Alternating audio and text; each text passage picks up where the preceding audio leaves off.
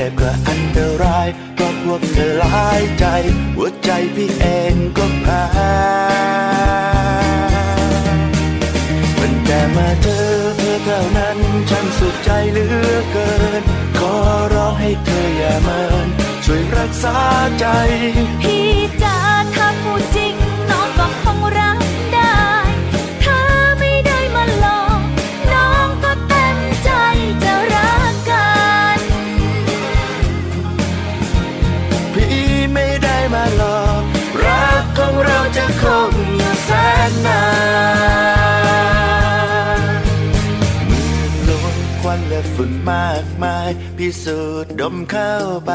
ร่างกายก็เป็นภูมิแพ้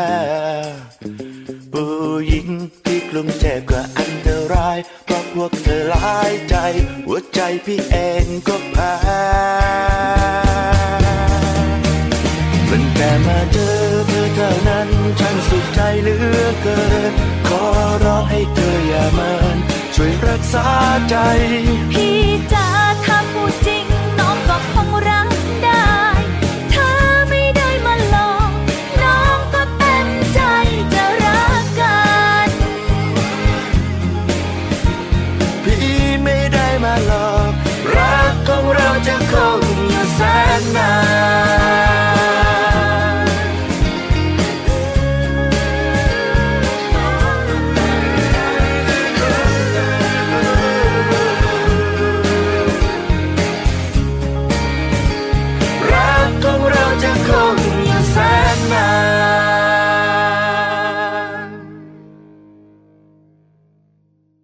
สวัสดีครับ คุณผู้ฟังครับ ต้อนรับเข้าสู่รายการภูมิคุ้มกันทางวิทยุไทย PBS นะครับ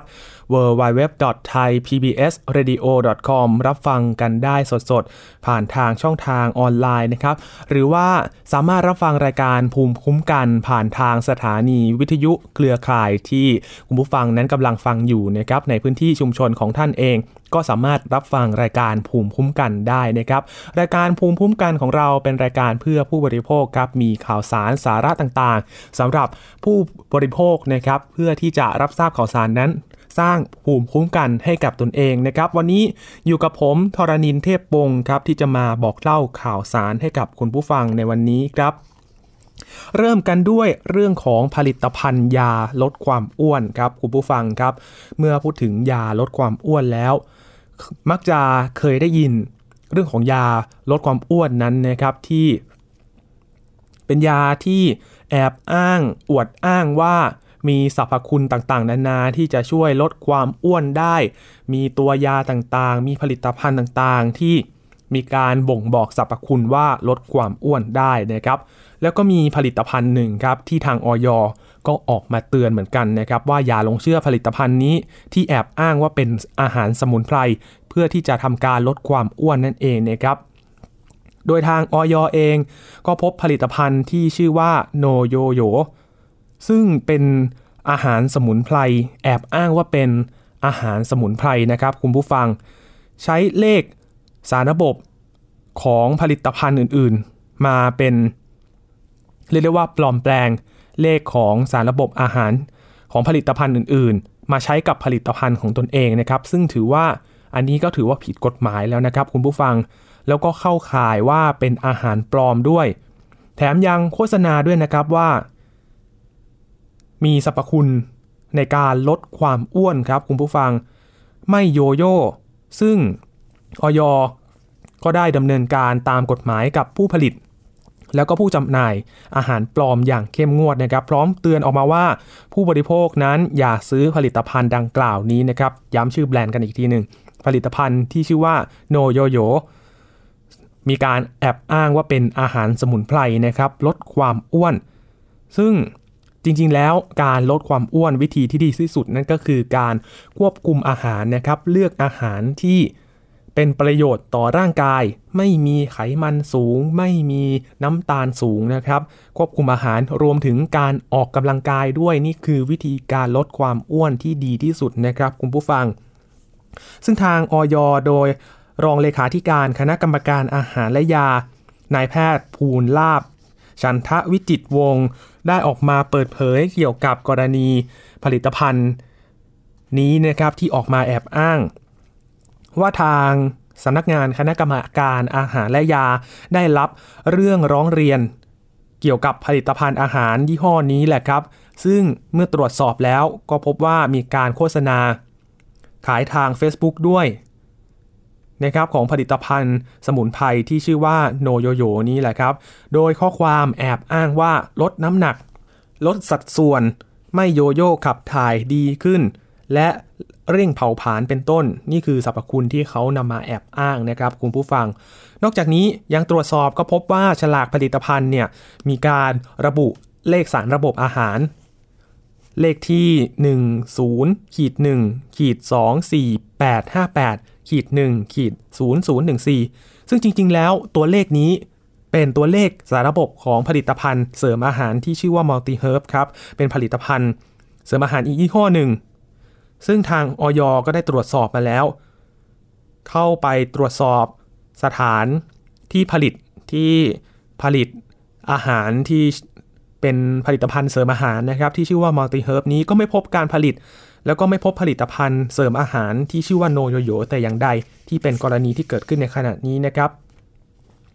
ซึ่งจากการตรวจสอบก็พบว่าผลิตภัณฑ์นี้เข้าข่ายเป็นผลิตภัณฑ์อาหารปลอมครับ โดยใช้เลขสารระบบอาหารของผลิตภัณฑ์อื่นๆ ซึ่งผู้ใดผลิตนำเข้าเพื่อจำหน่ายหรือว่าจำหน่ายเอง มีโทษจำคุกตั้งแต่ 6 เดือน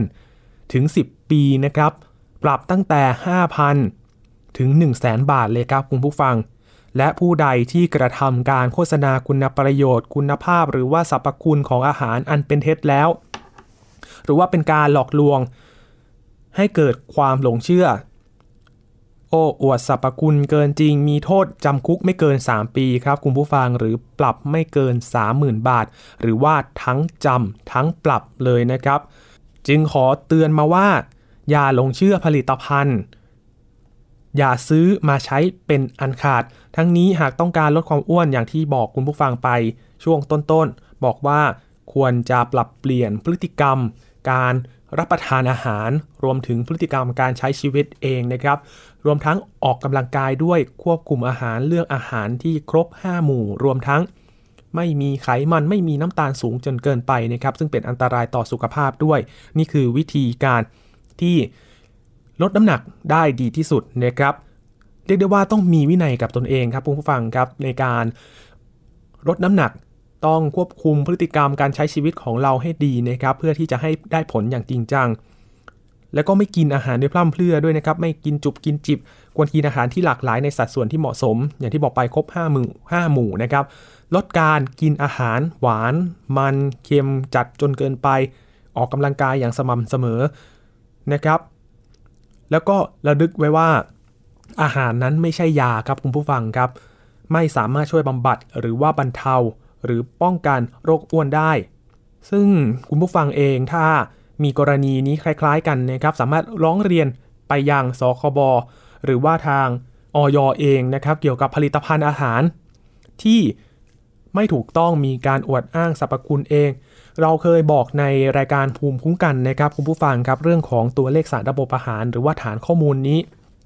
ออยมีฐานข้อมูลอยู่นะครับ คุณผู้ฟังสามารถไปตรวจสอบได้นำตัวเลขสารระบบอาหารนี่แหละครับ ไปตรวจสอบกับฐานข้อมูลของออย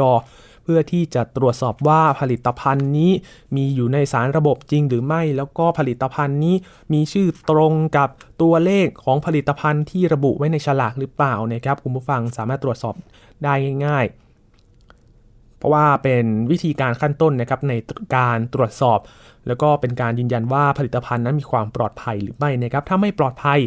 แจ้งมายังออยนะครับ เพื่อที่จะดำเนินการทางกฎหมาย แล้วก็ปราบปราม ป้องกันไม่ให้ผลิตภัณฑ์เหล่านี้ เกิดการแพร่กระจายในพื้นที่ต่อไปครับ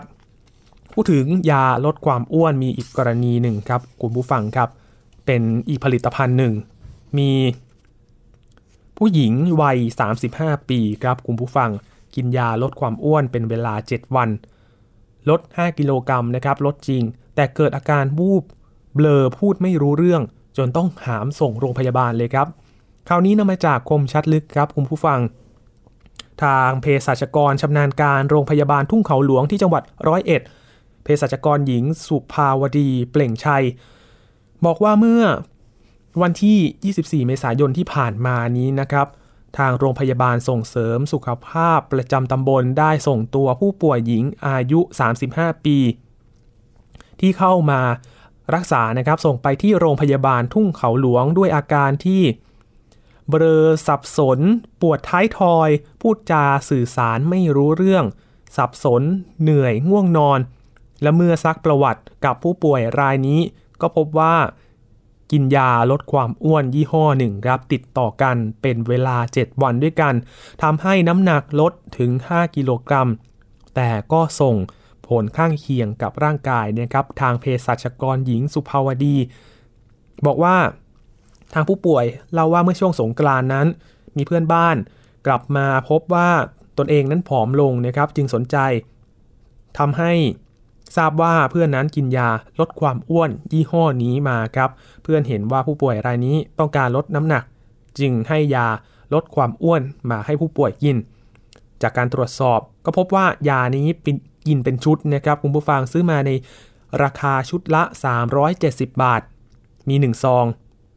ใน 1 ซองนั้นมี 21 เม็ดครับคุณผู้ฟัง ให้กินวันละ 2 ครั้งเช้าเย็นรับประทาน 7 วัน ลดน้ำหนักไป 5 กิโลครับ แต่ลดจริงแต่ว่ามีอาการข้างเคียงที่เรียกได้ว่าเป็นอันตรายต่อสุขภาพเหมือนกันนะครับ มีอาการเบลอพูดจาไม่รู้เรื่อง ปวดท้ายทอย ญาติเลยนำส่งที่โรงพยาบาลประจำตำบลนะครับ โรงพยาบาลส่งเสริมสุขภาพประจำตำบล แล้วก็ถูกนำมาวินิจฉัยอาการแล้วก็รักษาตัวต่อที่โรงพยาบาล ซึ่งปกติผู้ป่วยรายนี้ ทางญาติๆก็บอกว่าไม่มีโรคประจำตัวใด ๆ เลย แต่เมื่อพบว่ากินยาลดความอ้วนตัวนี้แล้วมีผลข้างเคียงตามมาที่เรียกได้ว่าเป็นอันตรายต่อร่างกายนะครับนี่ทางเภสัชกร ทางที่โรงพยาบาลเขาหลวงระบุมานะครับจากการสอบถามกับผู้ป่วย ด้านผู้อำนวยการโรงพยาบาลทุ่งเขาหลวงนายแพทย์วันชัยวันทอง กล่าวว่าสำหรับยาลดน้ำหนัก ยาลดความอ้วนดังกล่าวนี้นะครับ ถูกระบุว่าเป็นผลิตภัณฑ์เสริมอาหาร เมื่อตรวจสอบพบว่าไม่มีเลขออยครับ แต่กลับพบว่าระบาดในหลายจังหวัดในภาคอีสานนะครับคุณผู้ฟังครับไม่ใช่แค่ที่ร้อยเอ็ดอย่างเดียว ระบาดไปทั่วทุกภูมิภาคทางทั้งอีสานเลย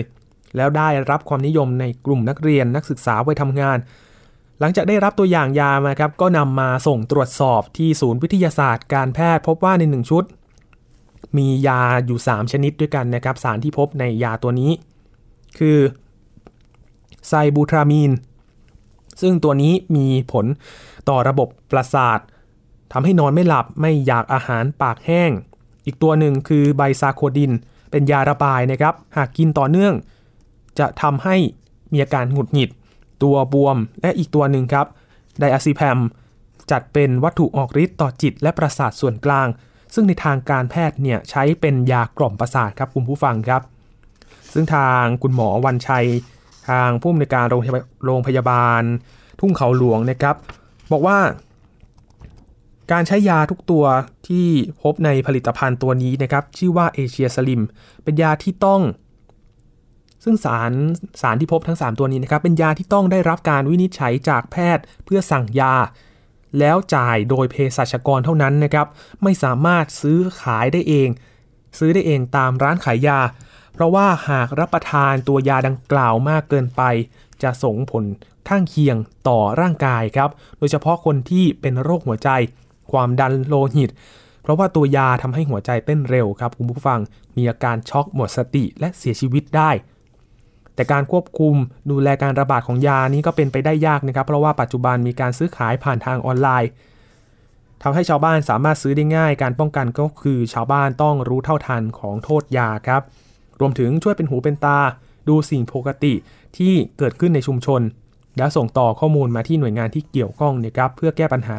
ยาอันตรายที่เกิดขึ้นนี้นะครับถือว่าเป็นกรณีที่อันตรายมากนะครับ ตัวยาที่บอกไปช่วงต้นอาจจะยัง พบว่ายังยังไม่มีกรณีที่เกิดขึ้นเกี่ยวกับผลกระทบต่อร่างกาย แต่ตัวยาในเคสที่ 2 ที่เรานำมาเสนอนี้ถือว่าเป็นอันตรายมากนะครับ มีตัวยาที่เรียกได้ว่า เฉพาะแพทย์สั่งถึงจะนำมารับประทานได้นะครับ ใช้รักษาเฉพาะกรณีไปน่ากลัวเหมือนกันนะครับคุณผู้ฟังครับ ซึ่งทางรองเลขาธิการ คณะกรรมการอาหารและยา นายแพทย์สุรโชคต่างวิวัฒบอกว่า ตัวยาที่อยู่ในนี้ อย่างตัวยาไซบูทรามีน ทางออยเองได้ยกเลิกทะเบียนตำรับยานี้ไปตั้งแต่ปี 2553 แล้วนะครับ ดังนั้นจึงห้ามไม่ให้จำหน่ายยาที่มีส่วนผสมของสารตัวนี้ในประเทศไทย เนื่องจากยาตัวนี้จะทำให้เกิดอันตรายโดยเฉพาะผู้ป่วย โรคหัวใจและหลอดเลือด โรคความดันโลหิต โรคหลอดเลือด สมองตีบ โรคตับ โรคไต โรคต้อหิน หญิงตั้งครรภ์และให้นมบุตร โดยเฉพาะ จะมีอาการข้างเคียงคือปากแห้ง ปวดศีรษะนอนไม่หลับครับคุณผู้ฟังทำให้เกิดความดันโลหิตสูง หัวใจเต้นเร็ว จนถึงขั้นเสียชีวิตได้นะครับ ส่วนตัวยาไดอะซิแพมที่อยู่ในผลิตภัณฑ์ตัวนี้นะครับ จัดเป็นวัตถุออกฤทธิ์ต่อจิตและประสาทประเภทที่ 4 มีฤทธิ์ทำให้นอนหลับนะครับ คลายเครียด เป็นยานอนหลับ คลายเครียดนะครับ ซึ่งเป็นยาที่จะต้องจ่ายโดยแพทย์ในสถานพยาบาลที่ได้รับการขึ้นทะเบียนอย่างถูกต้องเท่านั้น และจะต้องทำรายงาน การใช้แจ้งไปให้ออยทราบด้วย และตัวยาสุดท้ายที่อยู่ในผลิตภัณฑ์ตัวนี้นะครับนั่นก็คือไบซาโคดิน จัดอยู่ในยาแผนปัจจุบันทั่วไป มีฤทธิ์เป็นยาระบาย มีการจำหน่ายในร้านขายยาทั่วไปนะครับ มีตัวยาตัวหนึ่งที่เป็นยาระบายนะครับ ซึ่งทางนายแพทย์สุรโชคก็กล่าวว่าปกติแล้ว ตัวยาไซบูทรามีนเนี่ยตัวเดียวก็มีอันตรายแล้วนะครับทำให้มึนๆงงๆ แต่เมื่อมาใช้ร่วมกับยาฤทธิ์ที่มีคลายเครียดอีกทำให้ง่วงนอน และยาระบายซึ่งหากได้รับมากไปก็จะทำให้ระบายมากทำให้ระบบร่างกายของเรารวนไปได้นะครับ ซึ่งกรณีที่เกิดขึ้นนี้ก็อันตรายนะครับ เป็นกรณีศึกษาที่เกิดขึ้น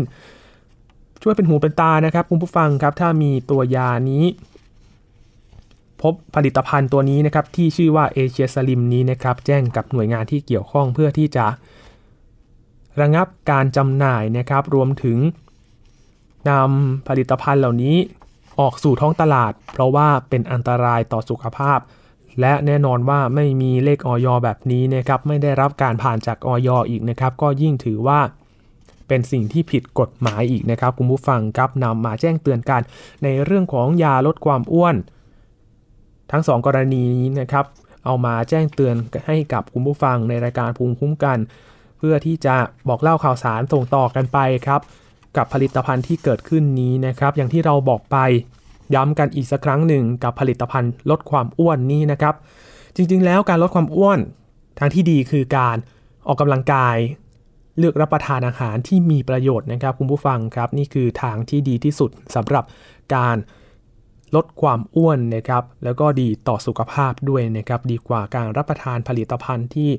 มีการแอบอ้างสรรพคุณต่างๆ มากมาย แต่ก็เป็นอันตรายต่อสุขภาพนะครับแลกกันถ้าอยากลดเร็ว แต่ส่งผลเสียต่อสุขภาพนะครับ แต่ว่า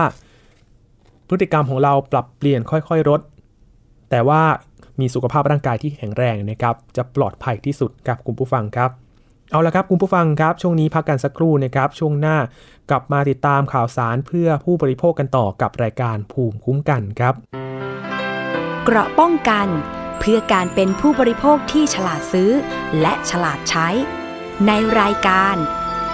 ภูมิคุ้มกันไทย PBS Application on Mobile ให้คุณเชื่อมโยงถึงเราในทุกที่ทุกเวลา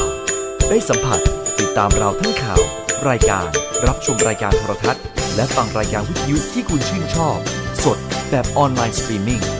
ชมรายการย้อนหลัง ข้อมูลกิจกรรมไทย PBS ร่วมเป็นนักข่าวพลเมือง รายงานข่าวกับเรา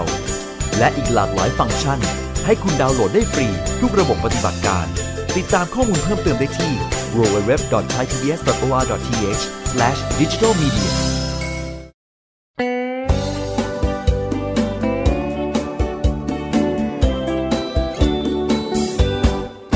บอกเล่าข่าวสารที่เป็นประโยชน์ เกษตรกรไทยรู้เท่าทัน ตั้งรับปรับตัวกับความเป็นไป วิถีชีวิตไทย ติดตามรับฟังรายการเกษตรบ้านเรา ทุกวันพุธและพฤหัสบดี เวลา 16นาฬิกา30 นาทีทาง www.thaipbsradio.com คงทางอาหารทั้งในและนอกประเทศพัฒนาไม่มีขอบเขต ฝีมือเกษตรบ้านเรา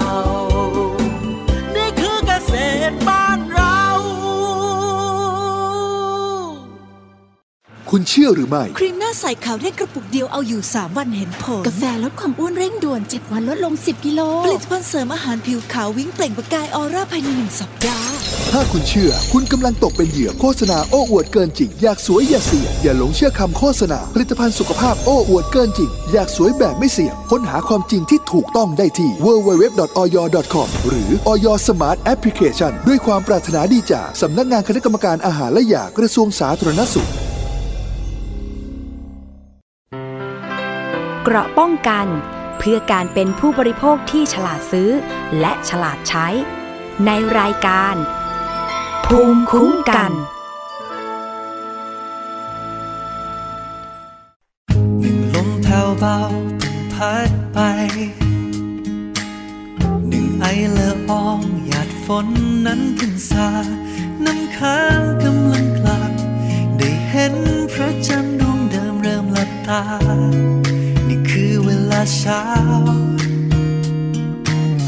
เป็นปรากฏการณ์ที่งดงาม ที่ธรรมชาติจัดวางไว้ให้เป็น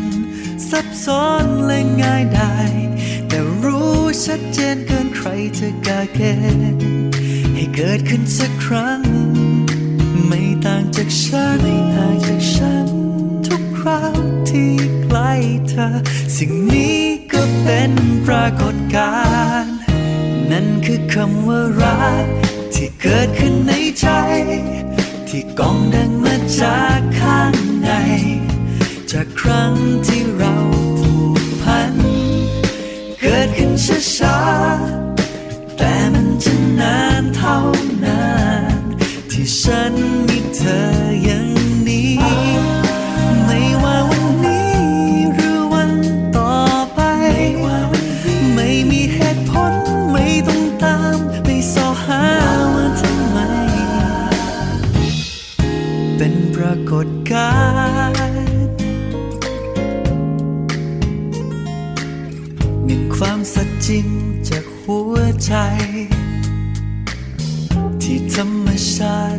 วางไว้ให้เป็น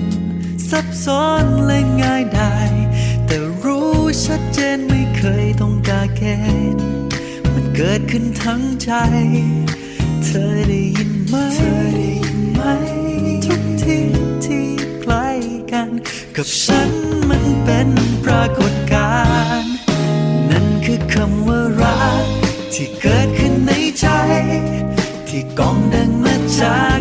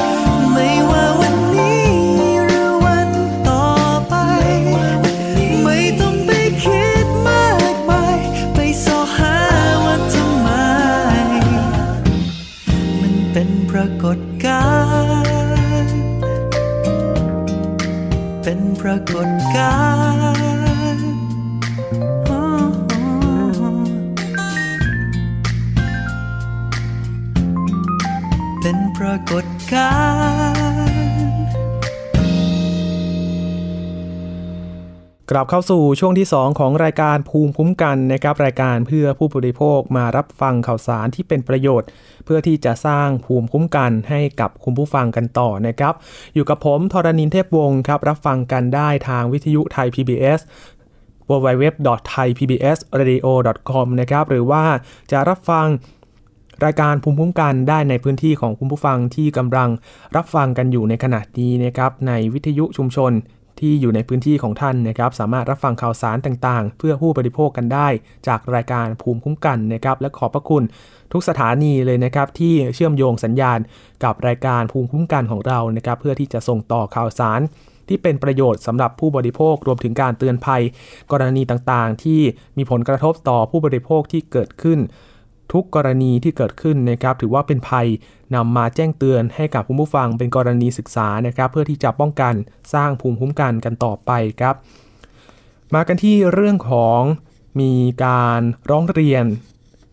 กรณีถูกหลอกลวงอีกแล้วนะครับคุณผู้ฟังครับ ซึ่งทางทีมข่าวรายการสถานีประชาชนได้ไปติดตามมาครับ มีผู้เสียหายหลายจังหวัดเลยครับ ร้องเรียนต่อ กรมสอบสวนคดีพิเศษหรือว่า DSI ครับ หลังจากถูกชักชวนให้ลงทุน ปลูกต้นหม่อนมันเบอร์รี่นะครับ อ้างว่า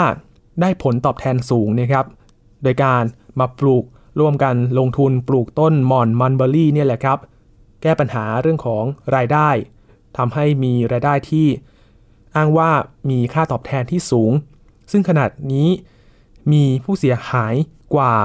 1,000 คนนะครับที่เป็นสมาชิกที่มีความเสียหาย มูลค่าความเสียหายนี้ทั้งหมดกว่า 100 ล้านบาทเลยนะครับคุณผู้ฟังครับซึ่งทาง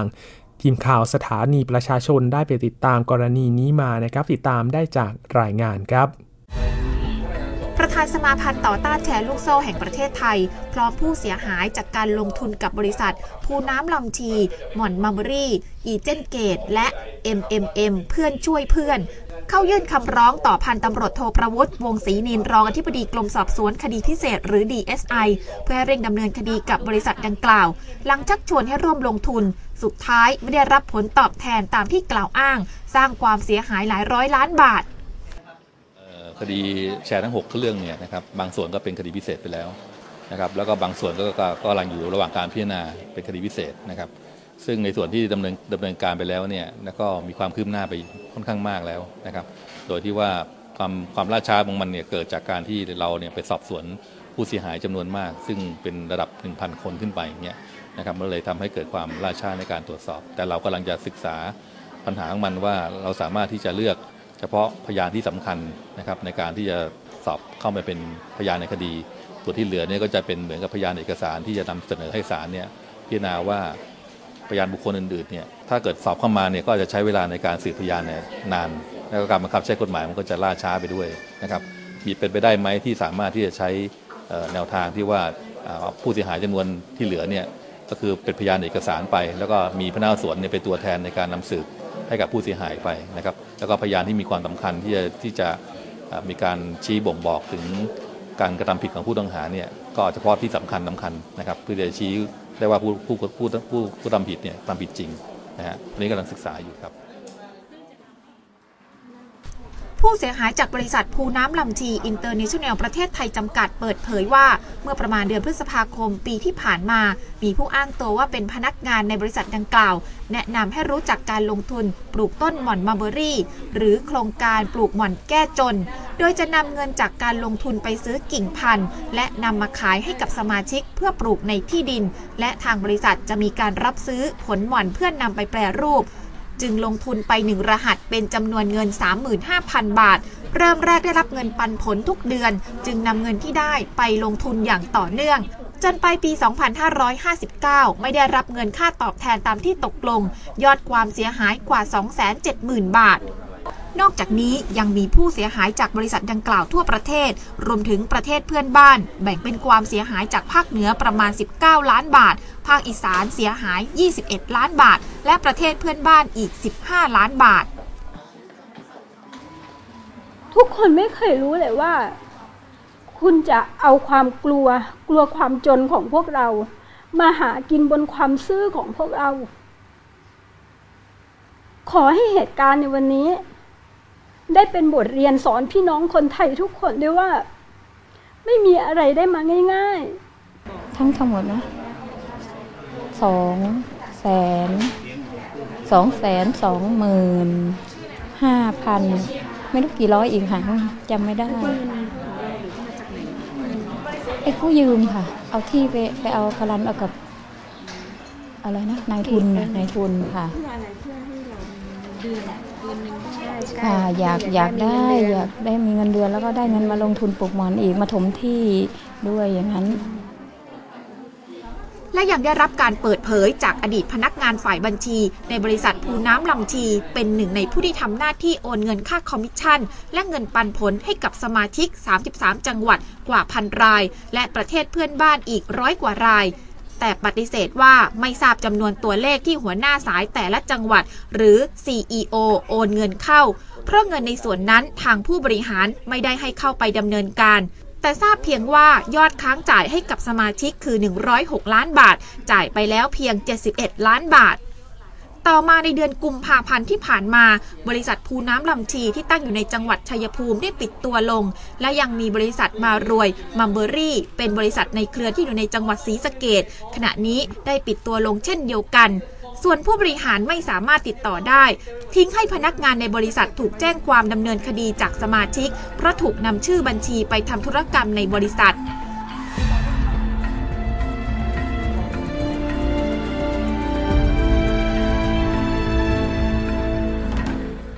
เป็นอีกหนึ่งกรณีที่เกิดขึ้นนะครับสำหรับการหลอกลวงผู้บริโภค แอบอ้างว่า ลงทุนแล้วก็ได้ผลตอบแทนสูง จากการปลูกต้นหม่อนมันเบอร์รี่นี่แหละครับ แล้วก็มีความเสียหายเป็นหลักร้อยล้านเลยนะครับ คุณผู้ฟังครับสำหรับคุณผู้ฟังท่านใด หรือว่ารู้จักใครนะครับที่ได้รับความเสียหายจากกรณีนี้ร้องเรียนกันเพิ่มเติมได้นะครับ ไปกันที่เรื่องของการชมคอนเสิร์ตกันบ้างครับ คุณผู้ฟังครับ หลายๆ คนมักจะชื่นชอบศิลปิน ที่ต่างประเทศนะครับที่เดินทางมาประเทศไทย ทั้งๆที่ต้องเสียค่าใช้จ่าย มากก็ตามนะครับเสียหลักพัน เพื่อที่จะได้รับชมศิลปินที่ชื่นชอบ เพราะว่าศิลปินนั้นก็เดินทางมาจากต่างประเทศนะครับ เดินทางนานๆทีมาประเทศไทยเราก็อยากดูอย่างใกล้ชิด ซึ่งมีกรณีเกี่ยวกับการซื้อตั๋วคอนเสิร์ตเกิดขึ้นครับ มีการร้องเรียนมาที่มูลนิธิ เพื่อผู้บริโภคนะครับกับเรื่องร้องเรียนจากผู้ที่ซื้อบัตรชมคอนเสิร์ตศิลปิน วงดนตรี ชาวต่างชาตินะครับ วงโคเพลซื้อบัตรแล้วไม่มีที่นั่ง ก็เลยขอคืนเงินครับ แต่พอขอคืนเงินได้แค่เสื้อยืดกลับมา ก็เกิดกรณีนี้ขึ้นนะครับทำให้มีการร้องเรียนเกิดขึ้น ซึ่งมีผู้ร้องเรียนซื้อบัตรชมคอนเสิร์ต ซึ่งจัดโดยบริษัท BEC t e r o Entertainment จำกัดมหาชน ซึ่งได้จองตั๋วชมคอนเสิร์ตตั้งแต่ต้นเดือนธันวาคมปีที่แล้วนะครับบนเว็บไซต์ thaiticketmajor.com ซึ่งตั๋วที่นั่งนั้นราคาตั้งแต่ 1,800 บาท ถึง 6,500 บาทเลยนะครับ คุณผู้ฟังจัดที่ สนามราชมังคลากีฬาสถาน ซึ่งจัดเมื่อต้นเดือนที่แล้วในวันที่ 7 เมษายนมีผู้ชมนั้นก็เป็นจำนวนมากเลยนะครับที่มาชมคอนเสิร์ตนี้นะครับจากที่สนามใหญ่ ซึ่งภายในวันงานได้สอบถามกับพนักงาน ThaiTicketMajorแล้วนะครับเกี่ยวกับกรณีที่เกิดขึ้นว่าทางสนามได้จัดผังใหม่ โดยไม่ได้แจ้งกับทางผู้จัดงาน หลังจากการจัดการไปแล้วผู้บริโภคก็ขอติดต่อคืนเงินจากทางผู้จัดนะครับ ซึ่งได้เสนอ ได้ข้อเสนอเป็นเสื้อยืดหนึ่งตัว แทนนะครับ หรือว่าสิทธิ์ในการเลือกที่นั่งคอนเสิร์ตครั้งหน้า ซึ่งปัจจุบันผู้บริโภครวมตัวกันตั้งกลุ่มบน Facebook ที่เชื่อว่า รวบรวมผู้เสียหายจากบัตรคอนเสิร์ตโคเพที่ไม่ได้นั่งตามที่นั่งที่ซื้อไว้ ตอนนี้มีสมาชิกกว่า 200 คนแล้วครับคุณผู้ฟัง ทางหัวหน้าศูนย์พิทักษ์สิทธิ์ มูลนิธิเพื่อผู้บริโภคนะครับ นางนฤมลเมฆบริสุทธิ์ บอกว่าการกระทำของ ThaiTicketMajor นั้น ถือว่าเป็นการกระทำที่ผิดสัญญา ผู้บริโภคนั้นสามารถเรียกร้องค่าเสียหายได้นะครับ ตั้งแต่ค่าตั๋วค่าเสียเวลา ค่าเดินทาง ซึ่งหากคิดเป็นตัวเลขราคาตั๋วต่ำสุดอยู่ที่ 1,800 บาท จากจำนวนผู้เสียหาย 200 คนจะเป็นเงินถึง 360,000 บาทเลยนะครับ ซึ่งทางหัวหน้าศูนย์พิทักษ์สิทธิ์ก็บอกว่าการขายตั๋วถือว่าเป็นการทำสัญญากับผู้บริโภค แล้วว่าหากเข้าไปแล้วจะได้นั่งตามที่ระบุไว้ในตัว๋ว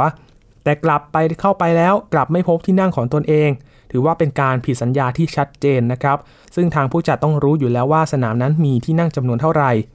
เพื่อที่จะได้ดูแลผู้ที่เข้าชมคอนเสิร์ตได้ แม้จะเป็นคอนเสิร์ตของต่างประเทศ แต่ในฐานะผู้จัดก็ต้องดูแลผู้บริโภคและการบริการต่างๆ อย่างทั่วถึง ซึ่งทั้งทางผู้จัด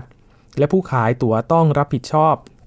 การระบุที่นั่งและจ่ายเงิน แล้วผู้บริโภคก็ต้องได้นั่ง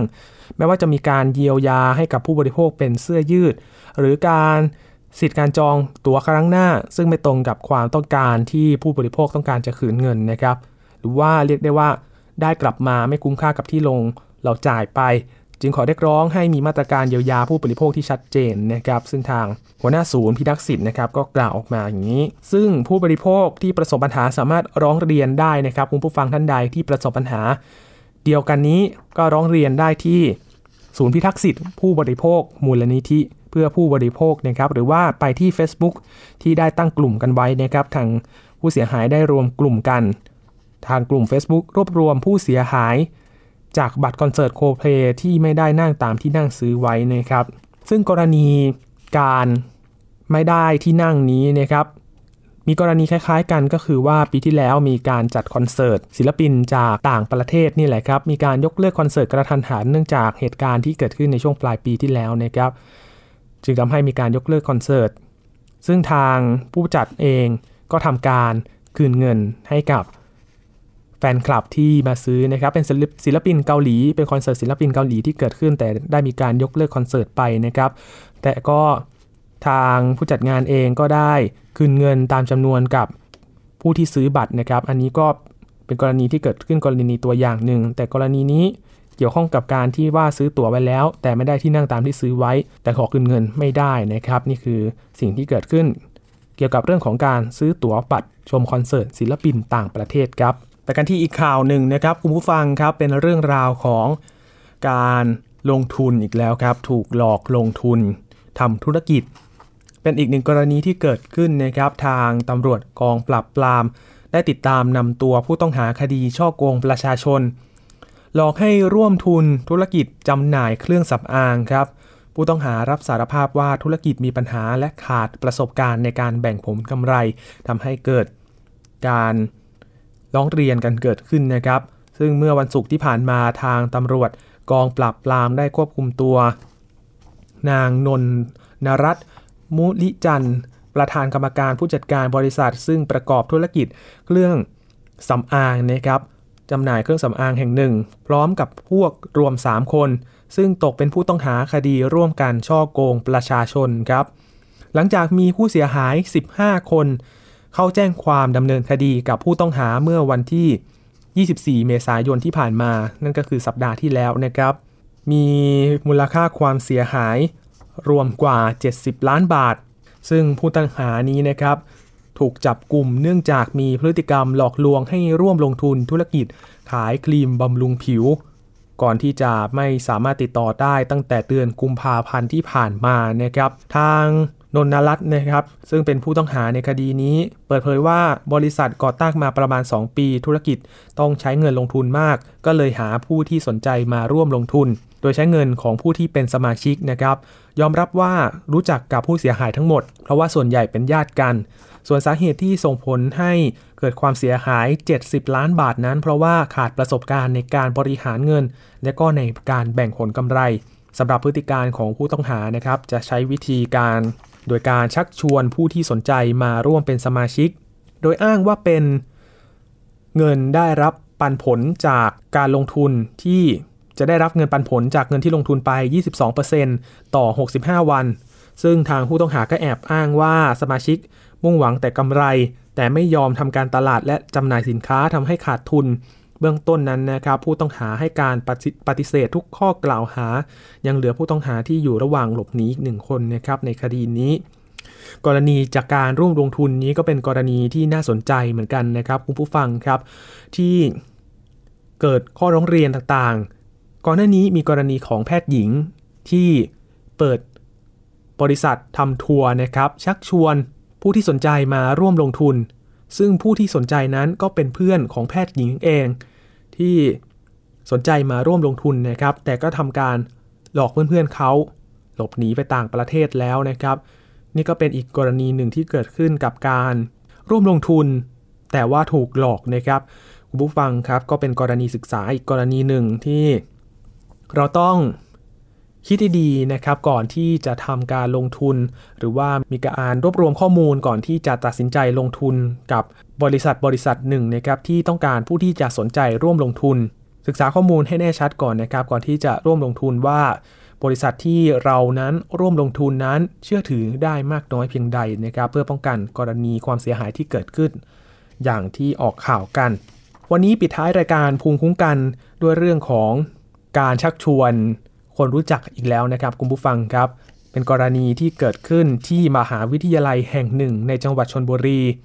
เป็นนักศึกษาครับตกเป็นผู้เสียหาย ถูกเพื่อนๆ จากสถาบันเดียวกัน ชักชวนเล่นแชร์นะครับ แต่สุดท้ายถูกหลอกไปได้เงินตามที่ตกลงไว้ มีมูลค่าเสียหายกว่า 7 ล้านบาท ซึ่งทางกลุ่มนักศึกษาที่เป็นผู้เสียหายนี้นะครับ ก็ได้เดินทางไปแจ้งความกับสถานี ตำรวจภูธรแสนสุขที่จังหวัดชนบุรีเพื่อดำเนินคดีกับนางสาวปวีนุชสีเรืองโฮหรือว่าไผ่เพื่อนในมหาวิทยาลัยเดียวกัน หลังถูกนางสาวปวีนุชนะครับชักชวนให้เล่นแชร์ ผ่านกลุ่มไลน์ที่มีชื่อว่าบ้านใบไผ่ซึ่งมีสมาชิกอยู่ในกลุ่มนั้นนะครับรวมกว่า 50 คน โดยผู้ตั้งวงแชร์บอกว่าใช้เวลาไม่นานก็ได้เงินปันผล ลงทุน 5,000 เพียง 7 วันก็ได้รับเงินกลับมา 5,500 บาท ทำให้ผู้เสียหายเกิดความเชื่อใจแล้วก็ยอมลงเงินเพื่อหวังที่จะได้เงินตอบแทนนะครับ แต่หลังจากปลายเดือนมีนาคมที่ผ่านมาครับคุณผู้ฟัง เท้าแชร์ก็เริ่มที่จะส่งเงินคืนให้กับสมาชิกในกลุ่มไลน์ช้ากว่ากำหนดจนถึงต้นเดือนเมษายนที่ผ่านมา ผู้ตั้งวงแชร์บอกกับสมาชิกทุกคนว่าตนเองนั้นถูกโกง จึงจะขอชดใช้ค่าเสียหายให้กับทุกคน หลังจากนั้นก็หายไปครับ ไม่สามารถติดต่อได้เลย ซึ่งมูลค่าความเสียหายเกิดขึ้นประมาณ 7 ล้านบาทนะครับมีรายละเอียดจากทีมข่าวรายการสถานีประชาชนนะครับ ไปติดตามเรื่องนี้มาไปติดตามจากรายงานกันครับ ผู้เสียหายรายนี้บอกว่า เธอได้เริ่มเล่นแชร์ตั้งแต่เดือนพฤศจิกายนที่ผ่านมา โดยเธอลงเงินเล่นแชร์ครั้งแรกเป็นเงิน 5,000 บาท ผ่านไปเพียง 7 วัน ก็จะได้รับเงินคืนกลับมา 5,500 บาททำให้ผู้เสียหายเกิดความเชื่อใจ และยอมเพิ่มจำนวนเงินในการเล่นแชร์ เพื่อหวังได้เงินตอบแทนจำนวนที่เพิ่มมากขึ้น จนมาถึงช่วงปลายเดือนมีนาคมที่ผ่านมาเท้าแชร์เริ่มส่งเงินคืนให้กับสมาชิกในกลุ่มลน์ช้ากว่ากำหนด สมาชิกเริ่มรู้สึกผิดปกติ และเกรงว่าจะถูกโกง และเมื่อช่วงต้นเดือนเมษายนที่ผ่านมา ผู้ตั้งวงแชร์อ้างกับสมาชิกว่า ตัวเองถูกโกงมาอีกทอดหนึ่ง ซึ่งมูลค่าความเสียหายทั้งหมดประมาณ 7 ล้านบาทก็เออเห็นเห็นว่าได้หนูก็ลองเล่นลองเล่นบ้างอย่างเงี้ยค่ะ แต่พอเล่นไป คือก็ได้ได้ตังค์ได้ผลตอบแทนกลับคืนมาตลอดทุกงวดแบบเหมือนเดิม ได้กี่บาทนะครับ ได้ที่ว่าได้คือสมมติยกเราตัวอย่างนะสมมติเราลงห้าหมื่นภายในหนึ่งรอบนั้นอะหนึ่งรอบคือมันจะมีเจ็ดวันเจ็ดวันเราก็จะได้ผลตอบแทนห้าหมื่นก็จะได้ห้าพันตัวน้องเองลงลงไปกี่ครั้ง กี่รอบกี่เดือน ประมาณสิบครั้งที่ที่ลงที่หนูลงนะ ถ้าเกิดเสียหายทั้งหมดใช่ไหมคะสองแสนหกหมื่นสองพันบาท ก็อยากให้ให้ออกมารับผิดชอบเถอะเพราะแบบบางคนอะพี่แบบหนูถามอะรุ่นน้องบางคนที่โดนอะเขาคิดจะฆ่าตัวตายเพราะบางทีเขาแบบไปยืมยืมเงินคนอื่นเข้ามาเอาของไปจำอะไรเงี้ยมา วันที่เกิดเรื่องแหละ คือเห็นเขาเงียบเงียบหายแล้วก็แบบมาบอกเนี้ย วันนั้นก็เลยรีบให้คนเช็ค ปรากฏว่าแค่บัญชีเดียวที่เช็คอะเงินถูกถอนออกไปล้านกว่าแล้วค่ะ ถอนออกไปล้านกว่าใช่ ก็คือบัญชีที่เราเคยโอนเงินให้เขาใช่เนี่ยแหลค่ะใช่ค่ะ คือบัญชีนั้นโดนถอนออกไปแล้ว ใช่บัญบัญชีนั้นบัญชีเดียวแต่ว่า จากการสอบถามกับเจ้าหน้าที่ตำรวจสถานีตำรวจภูธรแสนสุขทราบว่า ขณะนี้มีผู้เสียหายเข้าแจ้งความแล้วกว่า 30 คน นอกจากนั้นยังมีผู้เสียหายบางส่วน เดินทางไปแจ้งความที่กองปราบปราม เมื่อวันที่ 3 เมษายนที่ผ่านมา ซึ่งขณะที่ผู้เสียหายกำลังให้ปากคำกับเจ้าหน้าที่ตำรวจกองปราบปราม ได้มีบุคคลที่อ้างว่าเป็นทนายของผู้ตั้งวงแชร์ ต้องการให้ยุติการแจ้งความ และขอต่อรองเจรจาเพื่อชดใช้ค่าเสียหาย แต่กลุ่มผู้เสียหายไม่หลงเชื่อ และจะเดินทางเข้าแจ้งความเอาผิดให้ได้ ขณะที่เจ้าหน้าที่ตำรวจสถานีตำรวจภูธรแสนสุข ให้ข้อมูลกับทีมข่าวว่า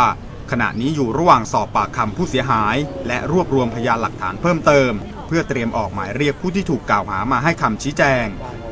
ดิศวัตรครุฑน่วม ไทย PBS รายงานเป็นอีกหนึ่งกรณีที่เกิดขึ้นนะครับกับการที่คนรู้จักชักชวนให้ลงทุนอะไรสักอย่างหนึ่งนะครับ แต่ก็เกิดความเสียหายเกิดขึ้น ก็ต้องมีการร้องเรียนอย่างที่เกิดขึ้นนะครับ นี่คือ 2 กรณีปิดท้ายรายการที่นำมาฝากกันนะครับ มาเตือนคุณผู้ฟังว่ารวบรวมข้อมูล ศึกษาให้ดีๆก่อนนะครับ ก่อนที่จะลงทุน เข้าใจว่าอาจจะได้กำไรที่มากพอสมควร หรือว่าได้อยากได้ผลตอบแทนมากพอสมควร แต่ก็ถ้าแลกกับการที่จะถูกหลอกนำเงิน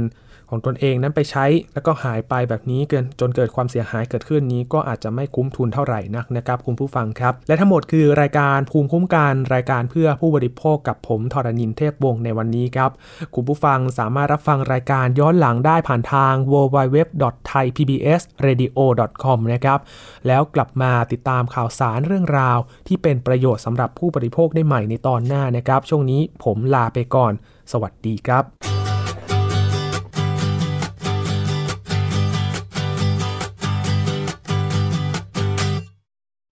ตั้งแต่เจอเธอ ใจก็คอยเพ้ออยากเจอทุกทีเรื่อยไปเธอนั้นคือดวงใจหวังเพียงพบเจอเห็นเธอใกล้ๆได้แต่บอกรักเธอเพียงแค่ข้างเดียว เธอคือความฝันที่เรานั้นแอบเพ้อละเมอบ่อยๆ แต่ทำได้เพียงแค่คอยให้เธอหันมาสบตาสักหน่อย อย่าปล่อยให้ฉันเฝ้าฝันถึงภาพเธอ อยู่เสมอแม้ตอนที่นอนหลับไหล อยากจะรู้เธอเป็นอย่างฉันบ้างไหม อยากจะรู้ใจเธอ ฝันถึงงานแต่งงานของเรา ฝันว่าเราจับมือด้วยกัน ยังคงฝันว่ามีสัก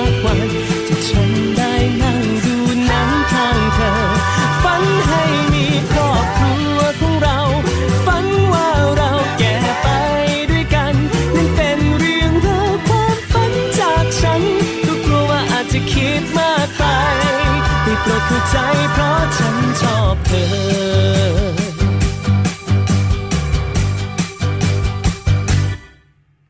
ได้แต่อมยิ้ม เก็บกลับมาคิดว่าเธอนั้นใช่ทุกอย่าง คนที่ใจต้องการฉันเองคิดไปข้างเดียวทุกอย่าง แต่อาจโชคดีถ้าเธอนั้นมองมา สมอแม้ตอนที่นอนหลับไหล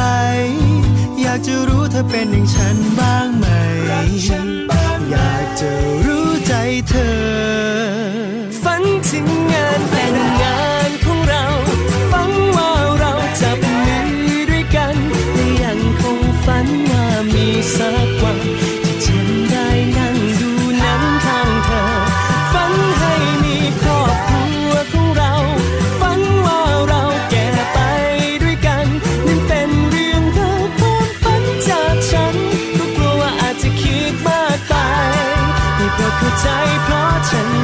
เธอ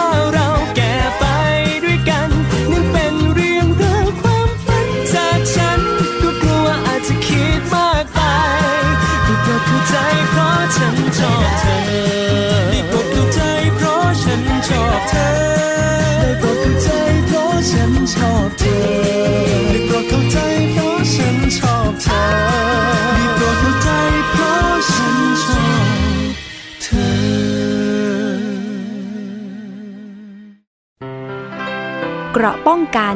เพื่อการเป็นผู้บริโภคที่ฉลาดซื้อ และฉลาดใช้ ในรายการ ภูมิคุ้มกัน